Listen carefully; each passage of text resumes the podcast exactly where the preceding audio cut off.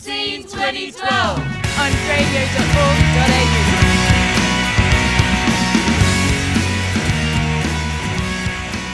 Being a True Disciple with Father Dave Callahan. Father Dave is a priest with the Missionaries of God's Love. He was ordained in 2008 and is now working to train the MGL novices and pre-novices in Canberra. This talk was recorded in a collaboration between cradio.org.au and xt3.com.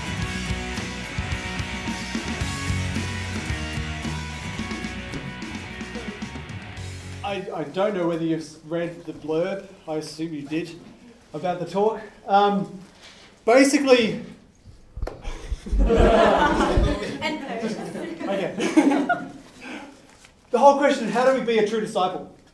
What is it to be a Christian? Now, this is a question that fascinates me because I kind of come from the perspective that I think to a large degree we don't know what it is to be a Christian even if you've been on the journey for quite some time. The reality is that we live within a context, okay? And most of what you know as a human being hasn't been taught to you. Th- think of most of what you know. You pick it up from your surroundings. You absorb it from your culture, you know, from the way other people behave, the way your family operates, different customs that you have. That, that's where you learn probably 90% of what you know. Um, the same goes with our faith. Most of what you know about what it is to be Catholic, you've learned from watching other people. You know, you probably can't remember someone teaching you how to genuflect or do the sign of the cross. You thought, oh, they're doing it. They do the same thing. Okay? Um, and so, even, even without being conscious of it, we're constantly learning off other people, you know, and, and understanding what the faith is from our surroundings. Now, I don't know much about what your surroundings are, you know, whether you're part of youth groups, communities, what your parish scene is like. And yet, we, we kind of need to look seriously at this question that even, even I think, the best parishes and the best communities these days when you look at how they live, and this is the question that fascinates me look at how they live and compare it to what we have of the early church. It's actually very different. You know, look at, compare it to the writings of some of the saints, like guys like St. Ignatius Loyola. Very often, welcome. over the last few years, I've, I've, I've, run a few youth retreats where I've, I've tried to break open with young people how the saints thought. You know, break open some of the writings of the saints. And I'm fascinated that even, even young Catholics who are studying theology, who are fervent in the faith, you break open some of the stuff by Ignatius Loyola and they're like, no, not going there. You know, that's, that's asking too much. You know, you read some of the stuff from the early, the, the early martyrs. I'll read you some stuff later on the, the, the stuff that some of these early church fathers wrote about how they saw Christianity, and it's almost like a different religion. You know, it's just so far out there compared to what we live. And I think this is a challenge we need to take up to really, really go back and look not just at our friends, not just at our parish, but at the communion of the saints to look at the whole history of the church. How have people encountered Christ? How have they responded to him? And I can tell you if you do that, it'll kind of scare you. In fact, it will scare you a lot. it'll challenge you as to do you actually know Christ? So, this is what I want to try and cover in 45 minutes. the last time I did this, I spent a whole weekend with a bunch of young people. So this is going to be like a really accelerated, just try and break open the questions. I don't expect to try and cover anything in depth here. But really what I want to do is make you hungry. I want to make you question and think, is there more? Is there more than what I'm experiencing? Starting point, 2 Timothy chapter 4. I don't know whether you've got a Bible. If you... No, no one's got a Bible. It's okay. 2 Timothy chapter 4. This is Timothy writing to, oh, or so this is Paul writing to Timothy. From my personal perspective, the saddest line in all the letters of St. Paul.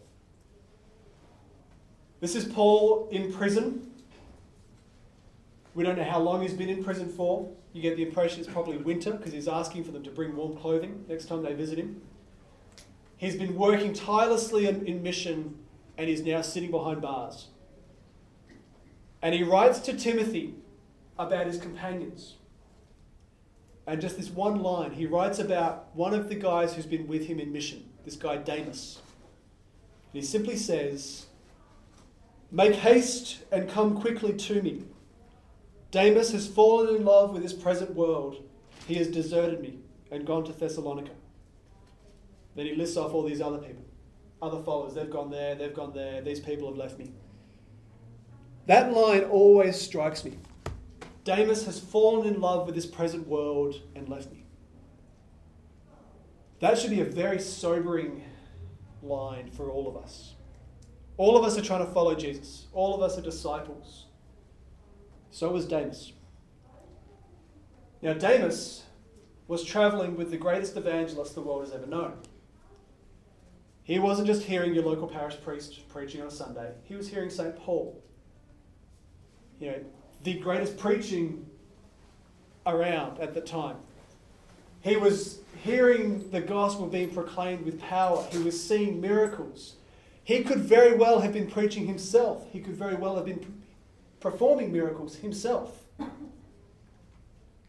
And yet, here at a particular point, he falls in love with the world and abandons it all, walks away from Christ.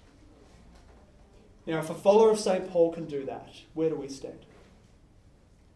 Every time I read that, it just cuts me to the core, and I think, where am I with Christ? Where am I with my conversion? And I think this is our starting point. That if we're talking about being a disciple, if we're talking about the, the whole place of conversion, we need to understand that we're very much on a process. It's a process that begins with believing. I believe in Jesus Christ. But it doesn't end there. Sadly, so many Christians think that's the start and the finish. I believe in Jesus, that's enough. It starts with believing, but it ends with becoming. It ends with becoming Christ. And this is the point we need to be really clear on. This is what Christianity is. Yes, believing in Jesus Christ is essential. You can't begin the journey without that. There's a line in, in the letter of James where James is talking about faith and he says, You believe that God is one. That's fantastic. But you need to realize that the demons also believe that and they tremble. Okay? He's trying to wake us up to the fact that that's, that's good, but it's not enough. Believing has to lead us into the beginning of a journey.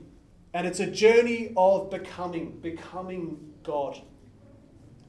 Okay, now that probably sounds slightly heretical to you. Luke, I told you I'd throw in a few heresies. but sadly, it's not. In the Catechism, paragraph 260, have a read of that sometime when you go home. The whole work of the Trinity in the world is that you would enter into the unity of the Trinity. I could go into a whole explanation of the Trinity here for you, but we probably haven't got time. But the whole thing is, you are not just a spectator. The whole thing of being a Christian is that it's not just about, you know, getting your name in the book of life and you get to heaven and you get a nice seat at the back of the grandstands and you get to watch what goes on for the rest of eternity. You're not a spectator. The whole point of this is that you enter into a relationship with Christ. And it's a relationship of profound intimacy. The whole imagery used through the scriptures is that of a marriage. The readings we've had this week from Hosea. I will lure her into the wilderness, and there I will speak tenderly to her, and I'll betroth her in tenderness. I'll betroth her in love, and she will call me my husband. This is God speaking about his people Israel, about us. That we would enter into a relationship not just of a friend, not of duty, not of being a servant, but of absolute profound intimacy. When Jesus steps on the scene in the Gospels, we have John the Baptist who points to Jesus and says, There's the bridegroom. John chapter 3. Basically, what he's saying is everything you've heard in the Old Testament about God wanting to enter into this marriage covenant with his people, this is the guy. This is the bridegroom. This is the one who has come to reveal his love, to wed himself to you. Now, think of a marriage. What happens in a marriage? Two become one. You know, a relationship so profound, so intimate, that you can no longer really differentiate the two. You know, I know some really holy married couples, and you meet them and you think, I don't know where one person starts and the other one finishes. You know, physically, yes, but spiritually, they've become so united that you know you, you, you can't imagine one without the other. This is what it is to be a Christian. You become so united with Christ that you become Him. This is why we call the church the body of Christ. It's not just a nice phrase. What we're trying to say here is that you are Him because He is in you. The journey of discipleship is the journey of becoming. Becoming Him in the world. Okay? St. Therese Lisieux used the image. She said, my, my vocation is love. My whole purpose is to become love. Not just to be loving, not just to be nice, not just to do good works, but to become love. And when she said that, she was very clear of what John was saying in, in 1 John chapter 4 God is love. To become love is to become God. Yet this is the heart of the Catholic faith. In the Catholic tradition, we talk about holiness, sanctification. In the Orthodox tradition, they talk about divinization. They're much more bold than we are. You read some of the early church fathers from the Eastern tradition, guys like, say, Gregory Nazianzus, um, Gregory of Nyssa. They're very clear. They say the whole thing is that you have been made divine. The old saying that was said by numerous saints, Augustine, all these guys God became man so that man could become God. Understand that this is your vocation. This is why you are baptized. Christianity is not like every other religion. It's not just a matter of follow a good moral code, be a good person, hope that you get through the gates. It's about becoming Christ. Yeah, one of the things I often try and explain to people there's only one person that gets into heaven, that's Jesus. To the degree that you are Jesus, you get in. and you are because you were baptized. When you were baptized, you were anointed priest, prophet, and king. You were marked with the oil of chrism. You were anointed with the very life of Christ, the very spirit of Christ. You, this has already happened. Okay, this is not a matter of you having to try really hard. It's a matter of the fact that it's been done. That's the first thing we've got to get clear. Okay? Understand who you are. That as a Christian, you have the most profound vocation in the world. You will enter into the very life of the Trinity, the very unity of the Trinity. You will be caught up for the rest of eternity in infinite love. If you even begin to try and comprehend what that is, your head will probably explode. this is what we're headed for. Okay? How do we get there? We've started the journey. We've started by believing. We've encountered Jesus Christ, and all of us to different degrees. It's this most mysterious thing, this whole process of conversion. How do we encounter a God we don't see? You know, we've heard some of that this week with people giving their testimonies in the mornings. You may have even been sharing with people your own story. And as much as we try to put words to it, it defies words. It's the most mysterious thing. What is that moment when someone encounters the risen Lord? And the reality is, we go through different stages. I, I look at my, my journey. I, I, well, I was a brought up Catholic. You know, I was always part of youth groups. But I would have to say I encountered Christ for the first time when I was 18 years old. I was in first year university studying science. And during that year, God broke into my life. This God who I had been praying to for years. But I encountered him. I can't begin to explain how. yeah, but there was something there, something of an, something that the Holy Spirit did, where it went from something in my head, it went from being something that I knew to something that I'd encountered. You know, it was not a feeling, not a sensation, but something so deep. Yeah, the only way I can try and describe it, you know, when, you know, with a really close friend, or, or those who are in a relationship, or those who are married, sometimes you get that moment when you just look in the eyes of someone and there's just that, you know them, and they know you. You know, there is something communicated. You can't begin to put words on it. If someone said what was just said there, you couldn't, you couldn't explain. But you, you know that there is an encounter. That, that's the closest I can get to explaining what this is. You know, and I know many of you have experienced that. The whole point is that that encounter is meant to lead us in. It's meant to stir up a hunger in us that we would keep going. The best way to understand the Christian life, personally, I think, is marriage.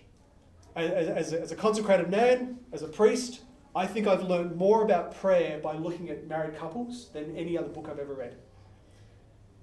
Because it's the same dynamic. How do you lose yourself in another person?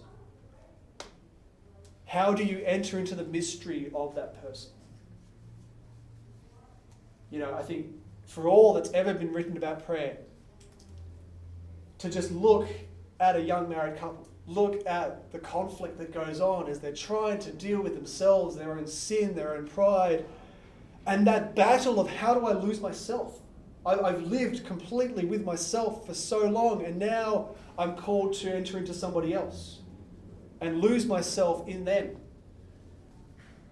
It's a very tumultuous process. Yeah, it hurts. I've been working with so many married couples this last year whose marriages are just in absolute chaos.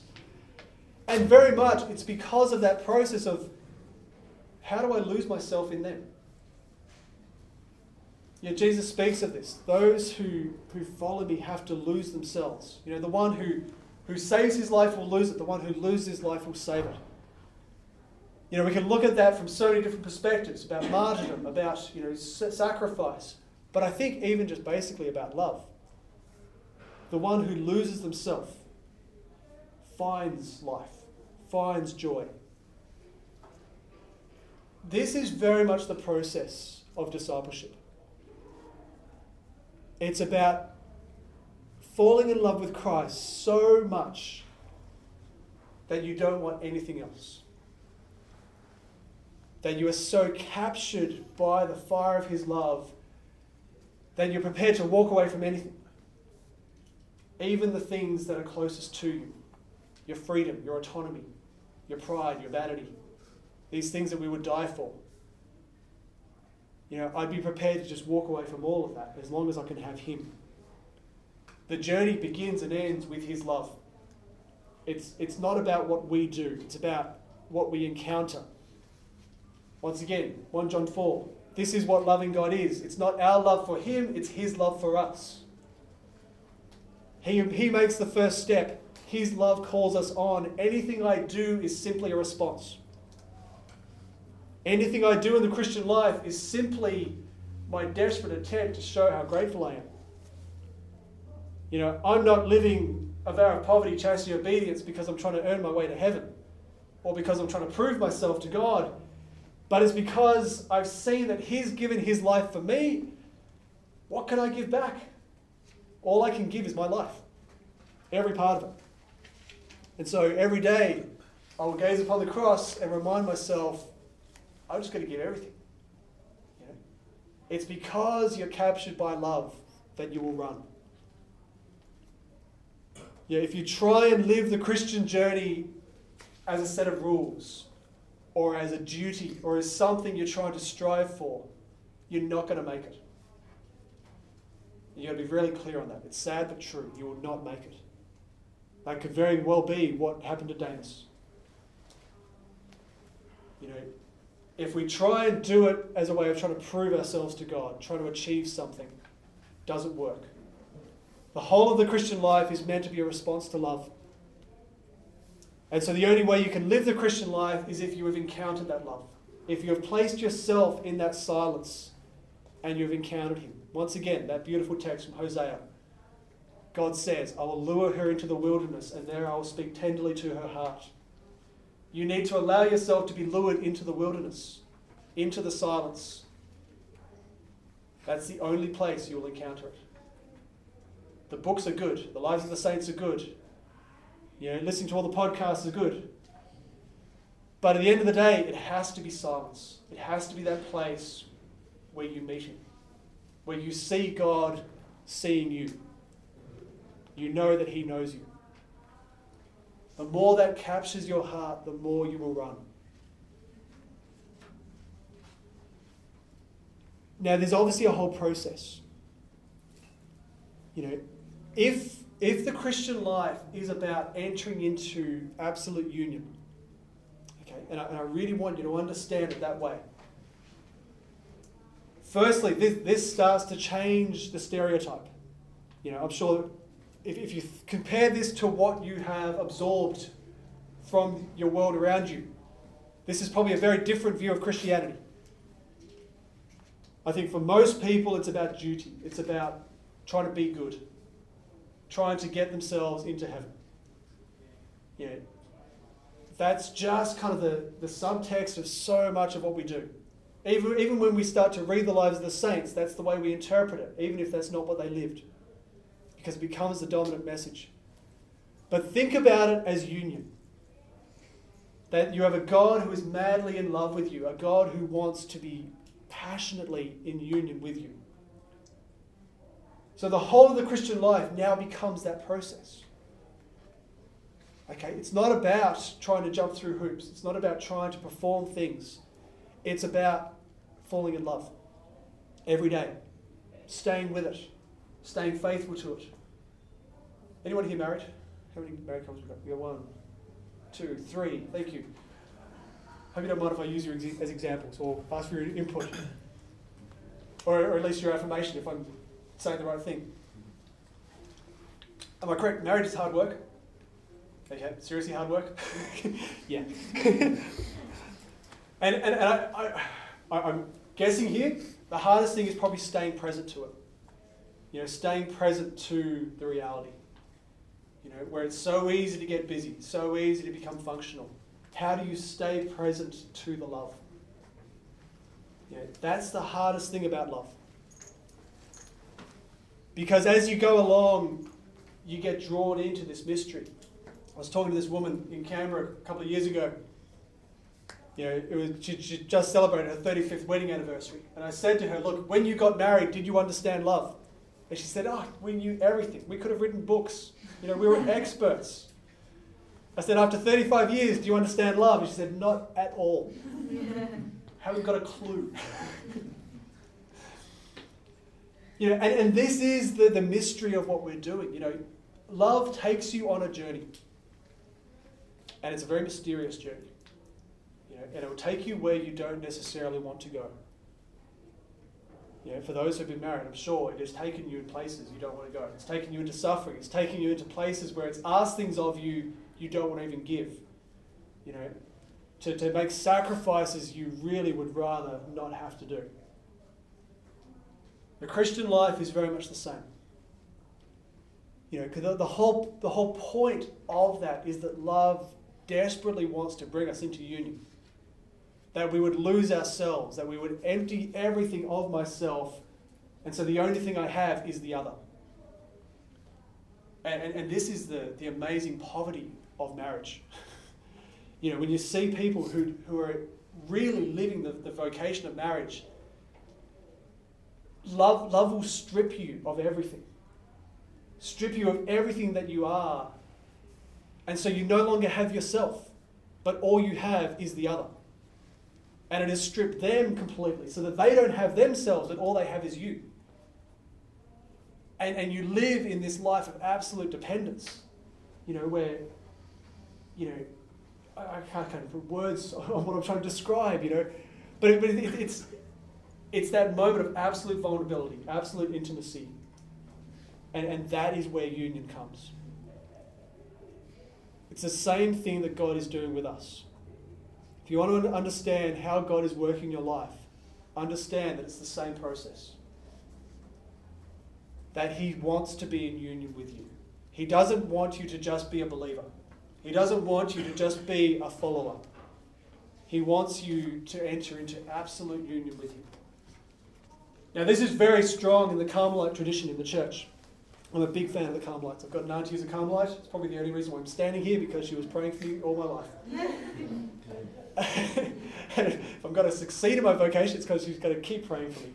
So, but the whole Carmelite tradition speaks really strongly of this. St. Teresa of Avila and St. John of the Cross, two of the massive, towering figures of the Catholic Church.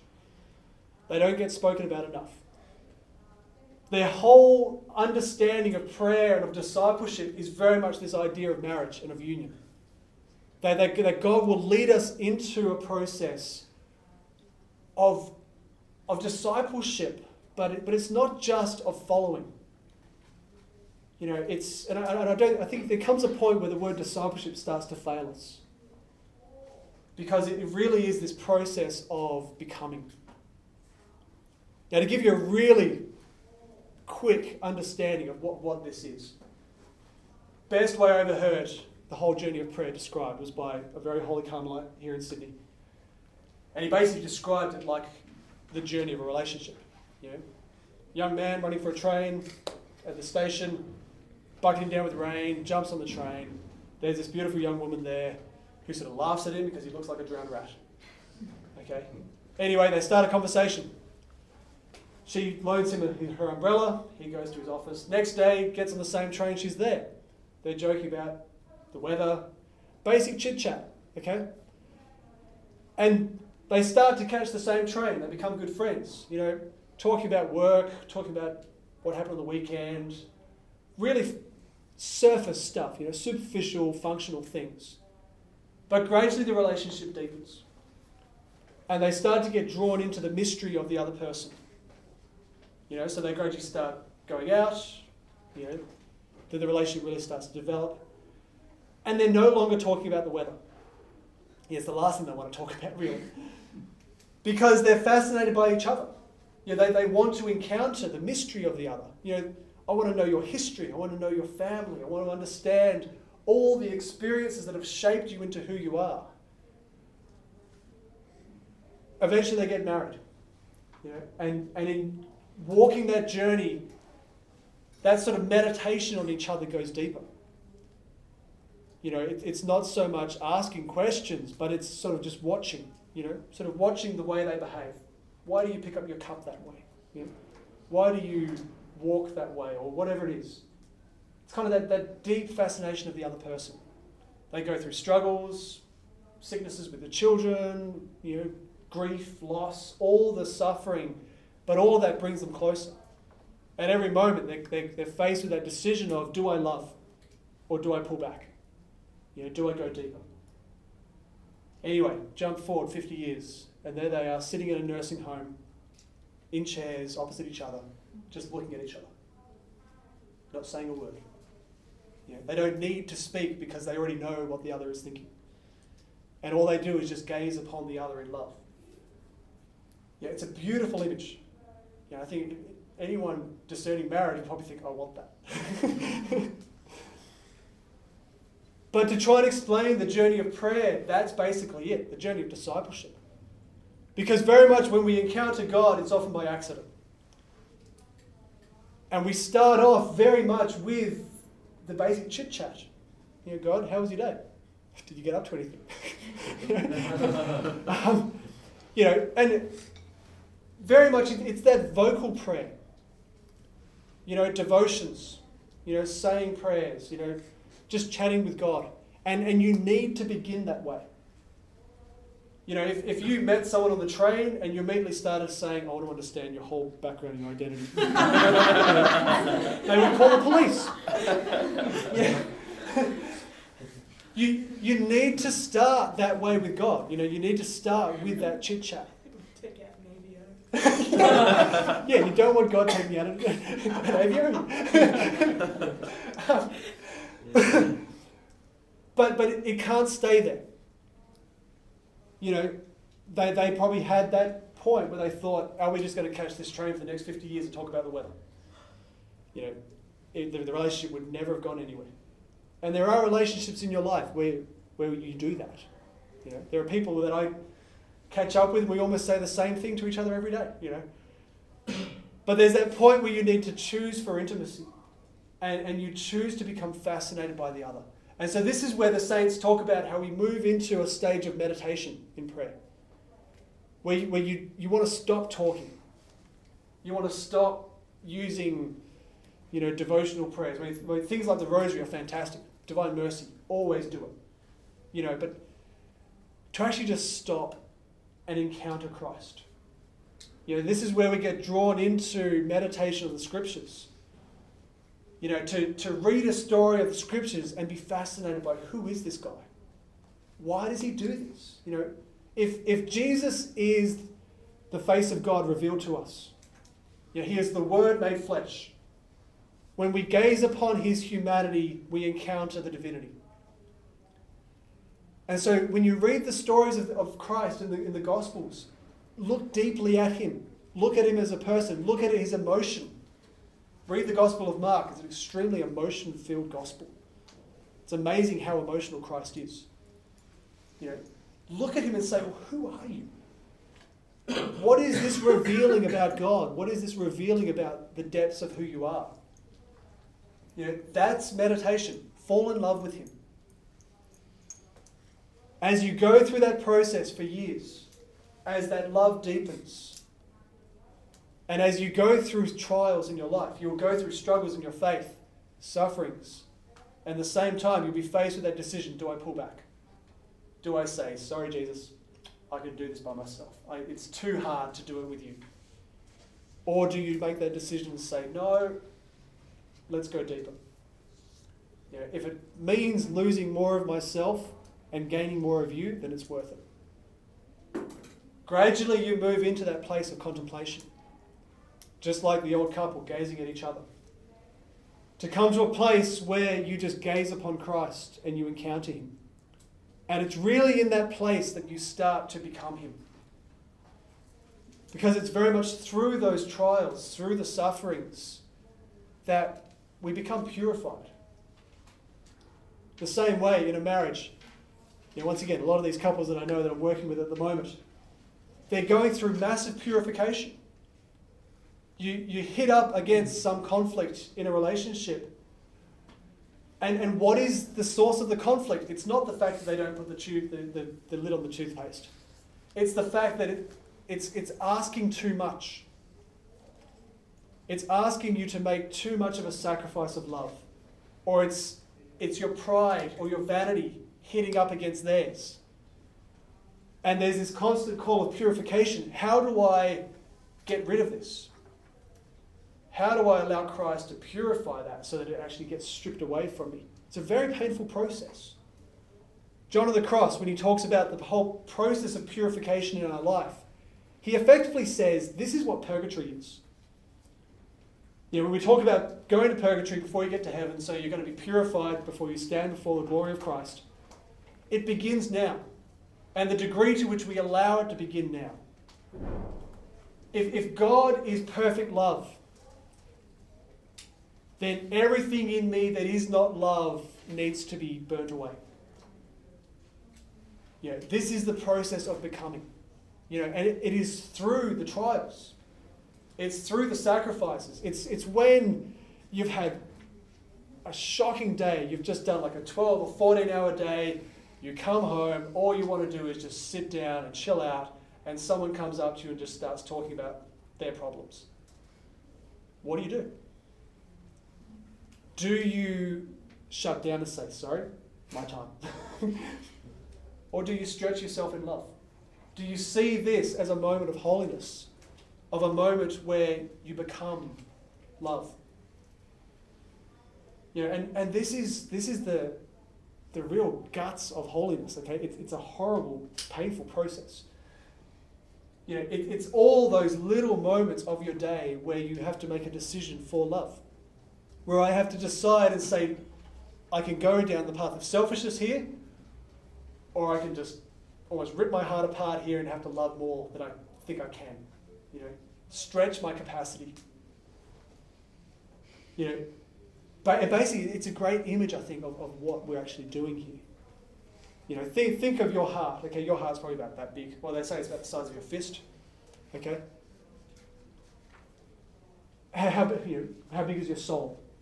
Soul probably doesn't even have shape or form or size. but you have been created to contain God. Okay? You've been created to be able to hold an infinite love. Well, I look at myself, I think, I can't hold that. Okay? Infinite is huge, I'm that big. Okay. But it's very much this process of how do I allow myself to be stretched? God's whole desire is to enter into union with me so that I would hold Him, so that He can enter in. I don't have the capacity to hold Him. I don't have the capacity to hold that sort of love because my heart is so selfish. It is so small. But I need to cooperate with the grace of God. I need to make a decision every day to allow Him to stretch me. And it is in those moments when someone comes up to you who you just don't want to talk to, and you have to, like, okay, let's just stretch ourselves more. Okay, let's make a decision for love. It's, it's when you see someone in need and you can quite happily be busy and go the other direction, but you say, no, let's stretch ourselves in love. It's when you just don't want to pray, you're angry with God, whatever it is, but you say, no, let's stretch ourselves in love here. Gradually, it's, it's almost like getting a, a sack. I think it's actually St. Augustine who uses the image. He says, you know, if you have a big sack and you're trying to put something in it which is bigger than the sack, you've got to stretch the sack. You know, you've got, it's a hard process to stretch its capacity so that it can contain an object bigger than itself. The journey of the Christian life is very much that. How do I every day make that decision and say yes?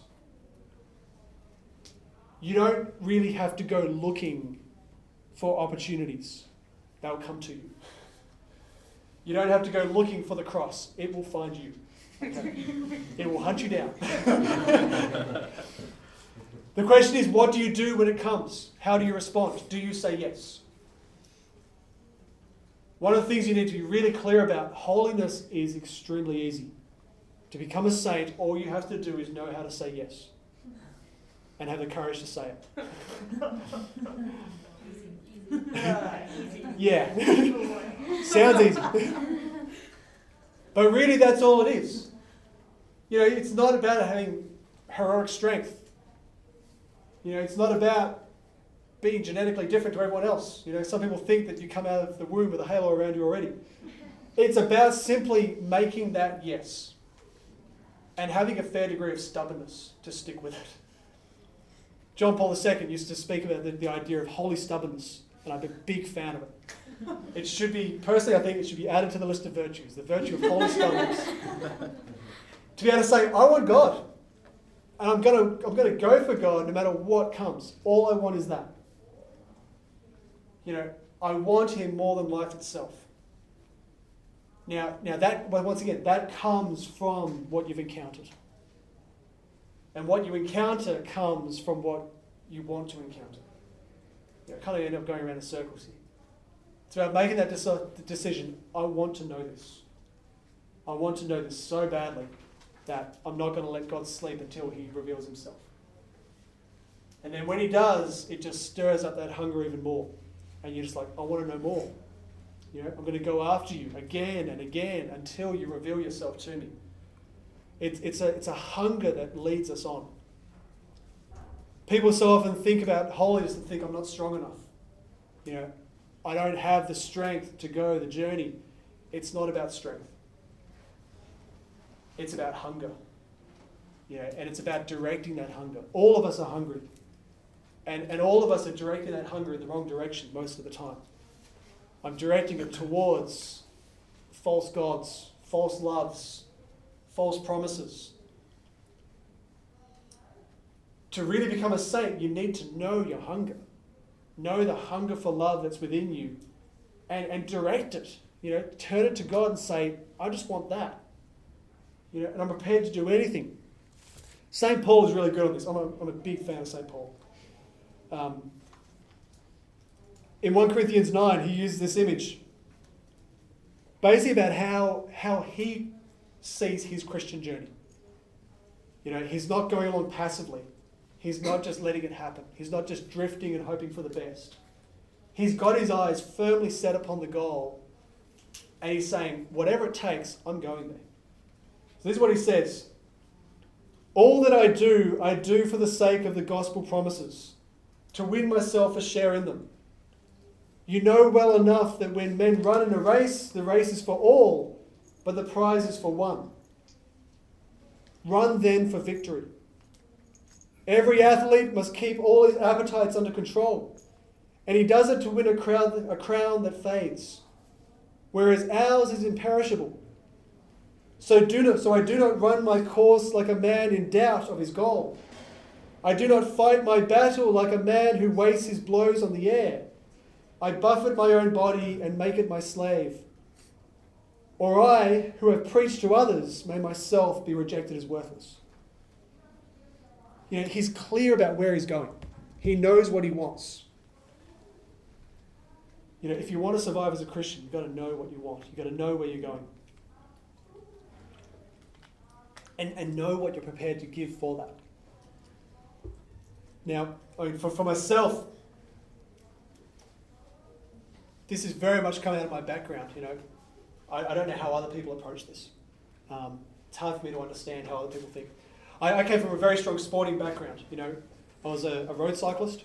Um, don't know if you've been watching any of the Tour de France. Um, you know, cyclists are uh, well, not slightly masochistic; they're very masochistic. Um, you know, it's often said that in cycling, the person who wins isn't the person who's strongest; it's normally the person who's prepared to suffer the most. Um, that was my background, you know, and and I, I knew the goal. I knew what I wanted, and I knew what it was going to take. And so my training wasn't just riding a bike. There was a whole internal discipline, a whole internal battle of how much do I actually want this? You know, do I want this so badly that, that no matter what happens, I'm never going to stop? Um, now, I'm very happy to admit I was absolutely stupid. Okay. Pride filled young man. but I was driven. You know, just to kind of give you an idea of where I've come from. You know, I, I, I loved hill climbing, still do. Nothing like a beautiful mountain. You know, the steeper the better. Um, I basically made a vow to myself that I would never stop on a hill, no matter how hard it was, no matter how tired I was, I would never stop. Okay, um, you know, and I took that very seriously. I used to do this particular type of training where you you put the bike in the hardest gear it's got, and you ride up the biggest hill you can find, sitting down on the bike, again and again and again. You know, it's absolute agony. This one time, I think I was about 17 at the time, I was about the sixth time up this hill, and my right calf muscle completely locked up. You know, absolute cramp. And now I had my, my feet were locked into the pedals. And in this split second, I had this thing of I'm not going to be able to turn the pedal the next turn. I'm either going to fall on the ground or I have to do something drastic. But as soon as that thought kicked in, that vow came back to me. I said, I'm not going to stop. I never stop. And so I turned the pedal that next turn, ripped my calf muscle, oh. unclipped my foot, and rode up the rest of the hill one legged. You know. and then rode home just with one leg. Stupid, I know, okay. you can all walk away think, that priest is crazy. What's the penances that you do for? Come and talk to me afterwards.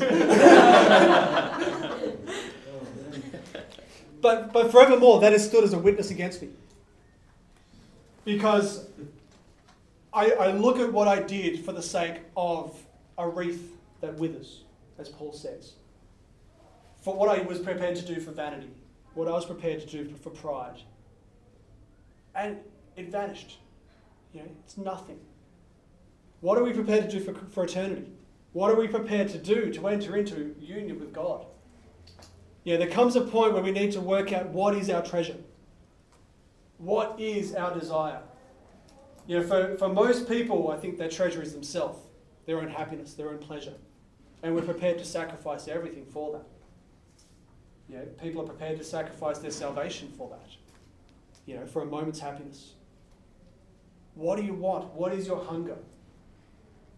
Make that decision. Yeah, choose it and then give everything for it.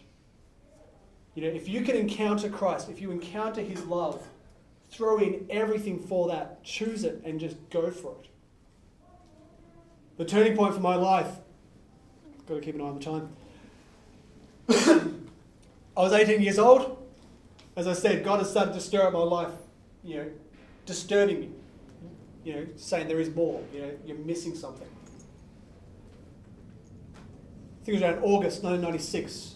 I was sitting at a geography lecture at the University of West Australia. And I was confused. You know, I had all this stuff going around in my head. I just read a biography of Francis Assisi and was jealous because I'm thinking this guy, this guy's got a joy that I don't have. This guy has encountered a Christ that I've never met. And I was sitting there in this, in this lecture, not listening to a word of what the lecturer was saying, and I'm thinking, I need to work this out of my head. Does God exist? You know, do I actually believe that God exists? You know, and I was convinced. I said, yes. Okay, God does exist. The next question that came to me was, well, has, is God who he says he is? Has God actually died for me? Does he love me? You know, is this actually real, what we say about Christianity? You know, I don't think enough people actually ask that question. We drift along and just follow and never actually wrestle with it. I sat with that for quite some time and I thought, well, well, yes, he, he did die for me. You know, God has shed every drop of his blood for me. And before I could think, the next question just came into my mind saying, What's your response? And I thought, Oh. you know, and I think very much coming from that background of you know, sport, I came to a point I said, Well, it's all or nothing. If this is real, if God has given everything, if He loves me that much, I either walk away now and never talk to Him, or I give everything. Anything in between would be the greatest insult. It would be like spitting on Christ. You know, to say, God, I acknowledge that you have died for me, and I'll give you 20%. You know, I couldn't do it. Know, so, so for me, that was the turning point. That was the moment where I said, God, whatever the question is, the answer is yes. I'm yours. Dangerous thing to say. Just put that out there. you will take that seriously. you know, it was only about a month afterwards that he then said, How about consecrated life? okay. yeah, he takes your prayers seriously. There you go. Voice is getting very dry. So, this is where we stand. Is this real? Yeah, this is the question every Christian has to face. Has Christ actually died for you? What does that mean? Has he risen from the dead? And what does that mean? We don't think about the resurrection nearly enough. You know, if Christ is risen from the dead, this means that death is not fatal. This should be the catch cry of the Christian church. You know, we should be shouting this out to the whole world. Death is not fatal. How does that change things if you are immortal? You ever thought of that? How does that change the decisions you make? How does that change the plans you make for your life? If you could not die, what would you do? You ever thought of that? But, but really, this is the point that transforms Christianity. Yeah, this is the point that transforms our life. Because if there are no limits, if if I don't die, yes, my body will rot. Yes, I'll probably, you know, who knows how my body will, will cark it. But I will live on for eternity. You know? How does that change my priorities? Yeah, because I think for all of us, there's something ticking away in the back of my head, of our, of our heads, saying, "I'd really like to live to 80, you know, and I'd really like to be comfortable and you know to be well provided for, you know, to have mountains of grandchildren who will all come and adore me as, you know, whatever. You know, there- there's something in that of us, and it's very natural. But the, the message of the resurrection changes this, and this is why we have the saints doing the maddest, craziest things. Because they were so convinced of the love of God, because they were so convinced of eternal life, that they were able to say, My life is given. I don't have to hold back anything. My love is given. You know, I'll never run out because I've got an infinite love. I can just give and give, and whenever the Lord wants to take me, I'm His. You know, an image that I, I sometimes use when I talk with young people.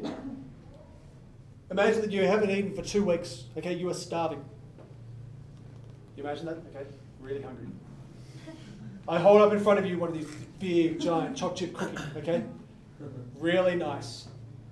Now I say to you, you've got a choice.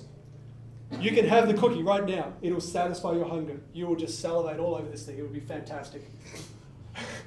or you can see what's in the next room. You can sacrifice the cookie, go to the next room, and there might be something in there. Might be food, might be nothing. Food might be rotten, might be horrible, might be poison. Who wants the cookie? Who wants the room? Quick, quick show of hands. Who wants the cookie? I want a cookie. Who would be prepared to sacrifice the food that's in front of them to go for the room? Three, ga- four gamblers. Okay. Be careful when it comes to Melbourne Cup time around there. Okay. Keep them chained up. now, now, really, that's the story of, of humanity. There has always been this question of is there something else? Is there eternal life? What is it? Is it good? Is it worth sacrificing anything for now? And no one's known. You know, the most natural thing is I'll go for what's in front of me. Go for that same scenario again. I hold up in front of you the cookie. Just as I'm there, Luke comes out from the back room with chocolate cake smeared all over his face, with pasta, pasta hanging out of his pockets. And he's just saying, Oh, there is so much food, and a thousand people could eat for a thousand years and not even get close to touching it. okay, quick show of hands. Who wants the cookie now? Nobody. Good. now, really, this, this is the way we need to understand the resurrection. Because Christ has risen from the dead and he's come back and he's said, guys, it's glorious. It's beyond glorious. You have no idea what you're going to be receiving here. Don't care about the cooking. Live for the room, okay? Be prepared to do everything so that everyone else gets to the room. This kind of has to, this is the fundamental point that changes the way we live. If you, if you know Christ, if you encounter his love, if you are convinced of the resurrection, how does that change the decisions you make? How does that change the way you live your vocation? Know, the way you dream about the future? You know, when you look at the saints, this is why they were prepared to walk away from everything. You know, even in our own time, people like Mother Teresa, being prepared to sacrifice everything that is good to try and bring goodness to others. You know, not holding back anything, but just trying to just pour out love, every ounce of love that she has, so that others can know God. You know, there are so many examples, even amongst lay people. You know, Pope, Pope John Paul II spent so much time trying to canonize lay people to show us, you know, this is for everyone. People who, even within marriage, are prepared to pour out everything for the sake of others, live completely assured of that knowledge of, of, of, of salvation, and then give without reserve. Because Christ is their everything, they're prepared to give everything. Yeah, th- this has to be the driving force of our life.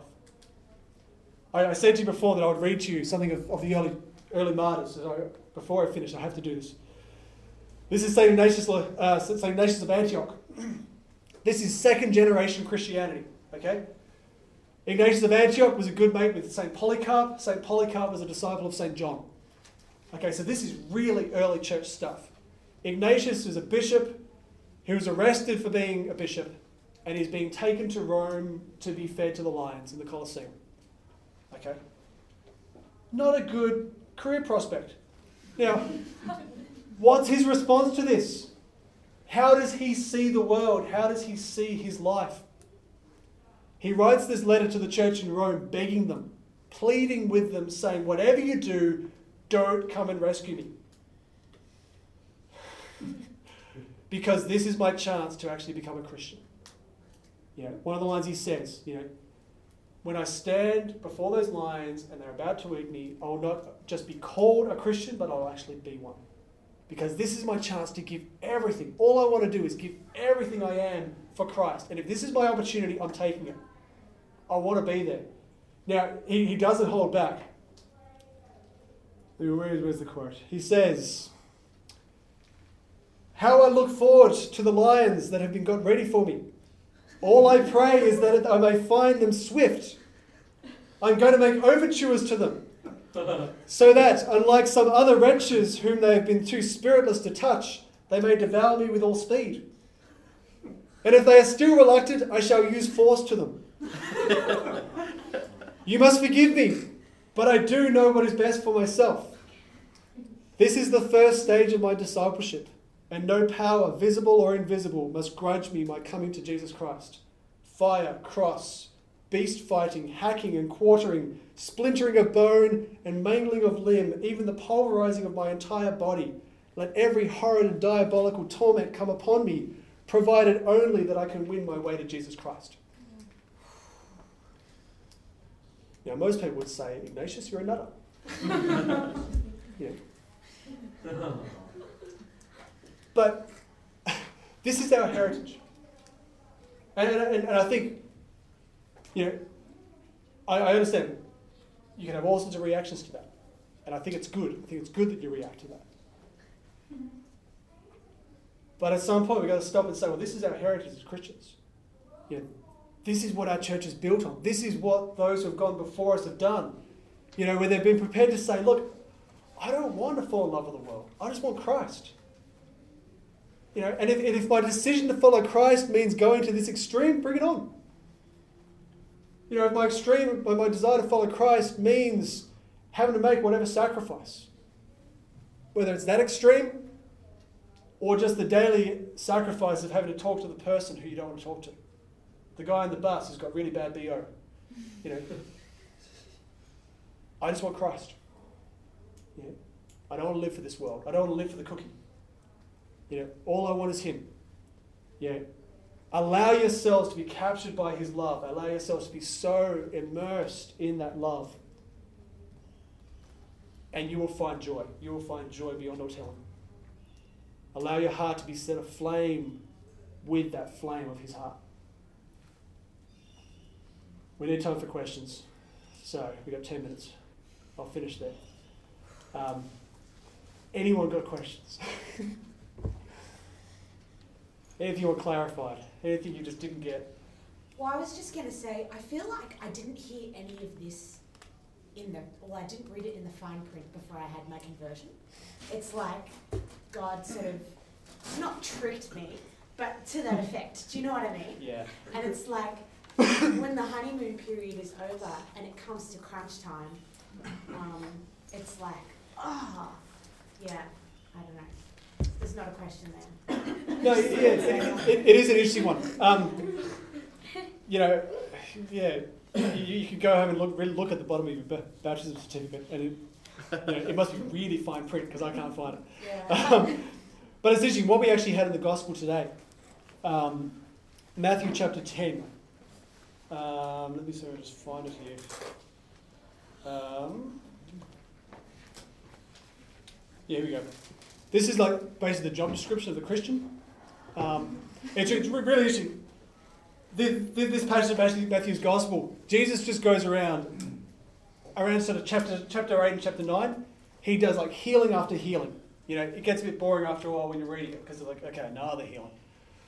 But basically, what basically what Jesus is trying to, what, what the author of the gospel is trying to do here is say Jesus is Lord.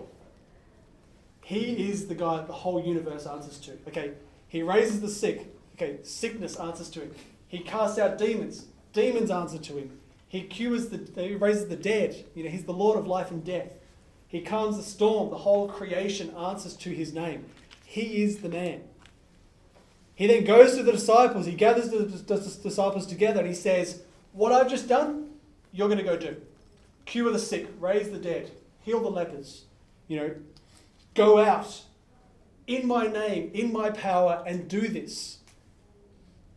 Then he says, basically, the job description, you know, what are the work, work conditions?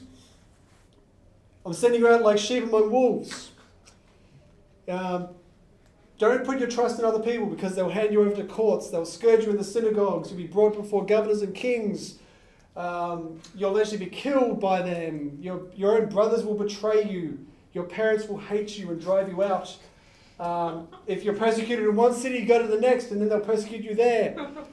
Who wants to sign up? Anyone following me? Come on, sign on the dotted line. You can imagine the disciples sitting there looking at each other thinking, uh, no one, anyone else we can follow? it's, it, it's not an attractive proposition.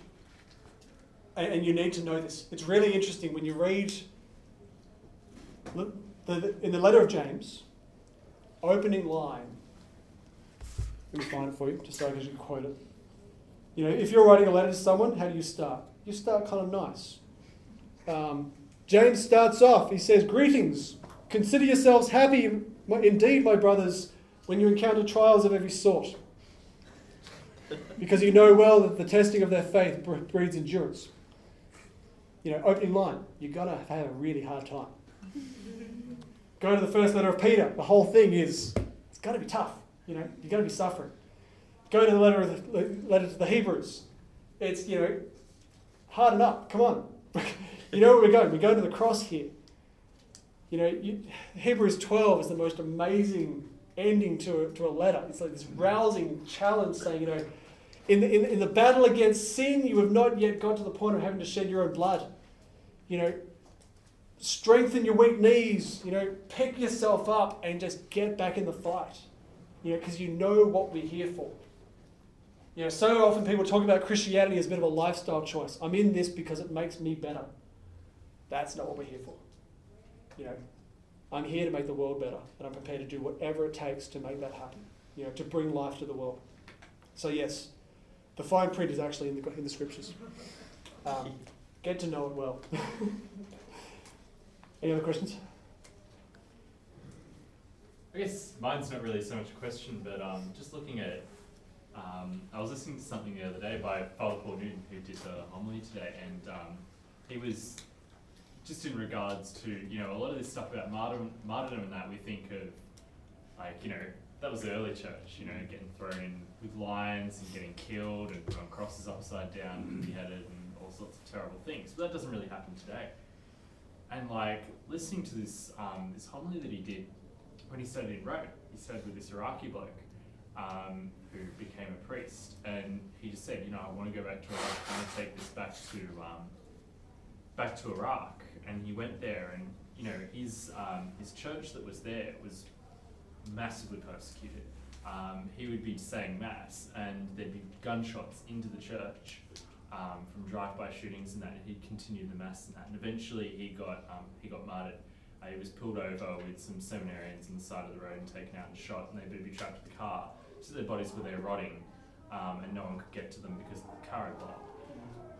I think something like that, that he went to that much effort to be able to bring Christ to these people. And these parishioners kept coming to church knowing that they'd walk down the road and they could get killed just by going to Mass and that. Um, I think is a really amazing witness. Like, we feel so comfortable um, in Australia. Like, doing street preaching as the street evangelization. I'm terrified of going up to people because I'm worried they might not like me. You know, these people are going to, these people are you know, risking their lives. And Well, that's why you don't worry about that, dude. It's, it, it, You're it's, going on a wing. it's, it's interesting because it, it's not that far away from us. Mm. Um, and, I, and I think this is one of the things we need to realise that the, the world situation is changing rapidly. Uh, the, the world situation against Christianity is changing rapidly. Um, just recently, the United Nations coined the phrase Christianophobia, uh, basically trying to put a word to the fact that in a world which has outlawed every other prejudice, the only prejudice that's still allowed is against Christians. Um, there are now websites devoted to Christianophobia in Europe, you know, and if you if you go on there weekly, church burnings, you know, people being assaulted, people being you know, sacked from their jobs because they wear a cross around their neck. Um, anytime you mention that, that you're a Christian, you, your chance of promotion are gone. Um, th- this is in places like England. You know, it, it's close to us. Um, yeah, you've got a situation now where you know numerous people are being, you know, sued or arrested because they, they speak out against homosexuality. Um, you know, in Canada, there's been numerous cases of priests or, or Protestant ministers being, being being arrested and put in prison. Um, we're at a time where you need to stand up. And, and basically, this is, I think, where we're really probably a good place to finish what we're going to talk about. You need to realize that we're in a very different era now. And, and the forces that are going to work against your faith are massive. Okay? You know, we, we've come through a very comfortable era where it's simply go to church, be a good Christian, and then that's it. Okay? Doesn't work now. Uh, I think, considering how quickly things have changed in the last five years, the next five years are going to be fascinating. I think you're going to see, even here in Australia, big drop offs in the number of people at, at Mass. You know, personally, I think the whole gay marriage thing is going to really challenge people's faith, um, particularly if some of the, the propositions to Parliament about um, anti discrimination laws and human rights laws has a potential to, to you know, shut down Catholic schools. You know, if, if, if all these laws get passed, it then becomes illegal for us to actually speak about what we believe. You know, it can happen really quickly. You know, and we got to we got to pray and we've got to fight that it doesn't. Um, but this is really where you've got to work out where do you stand. You know, how far away are we from something like what Ignatius of Antioch experienced? You know, you know where it, it could be a decision between your job and your security for your family or your faith. You know, it could be a decision between relationship with your family, you know, your extended family, and what you believe. Um, it, it, it hits home really quickly. And I think this is where holiness is not just a lifestyle choice. Once again, you know, it, it's not a choice. We're at a point now in history where it's a necessity. You know, if you want to survive, you've got to make some serious decisions. Um, yeah, and, and, and the world needs this. Um, I've got to finish, but I'd love to rant on for a whole lot longer. Um, it, it's really interesting that Pope Benedict, to just finish on this, uh, Pope Benedict gave a talk back in 96 uh, where he spoke about the whole push of relativism and the crisis of relativism to the faith and to Europe and the whole world. And he presented this really dark picture where you basically think, well, what's the hope? You know, how could we ever fight against this? The way he finished, he said, what's the answer to this? He basically said, we need saints. We need people who are prepared to rise up and live radical Christianity. Not the Christianity that they, they were brought up with, not with the stuff that's been witnessed to them, but carve a new path. You know, people who are able to have their, their love speak to the need of the world, whose intellect is able to speak to the intellect of the world. People who are able to just get out there and, and bring Christ and make him real. You know, be real witnesses that I believe the resurrection so much that I don't care if that means I get fed to the lions. that was the whole point of the martyrs, that they became a witness to the resurrection. And very much it will be our sacrifices that witness to that. You know, it's easy to say I believe that Christ is risen, but to be able to say I believe it so much that I'm prepared to do this. You know, you need to ask yourselves the questions. I think that's the point we finish on.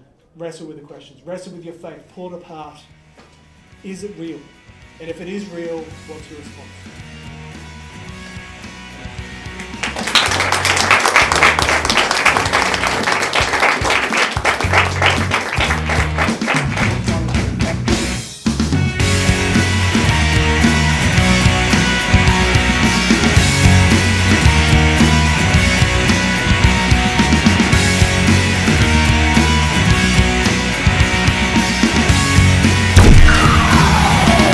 radio.org.au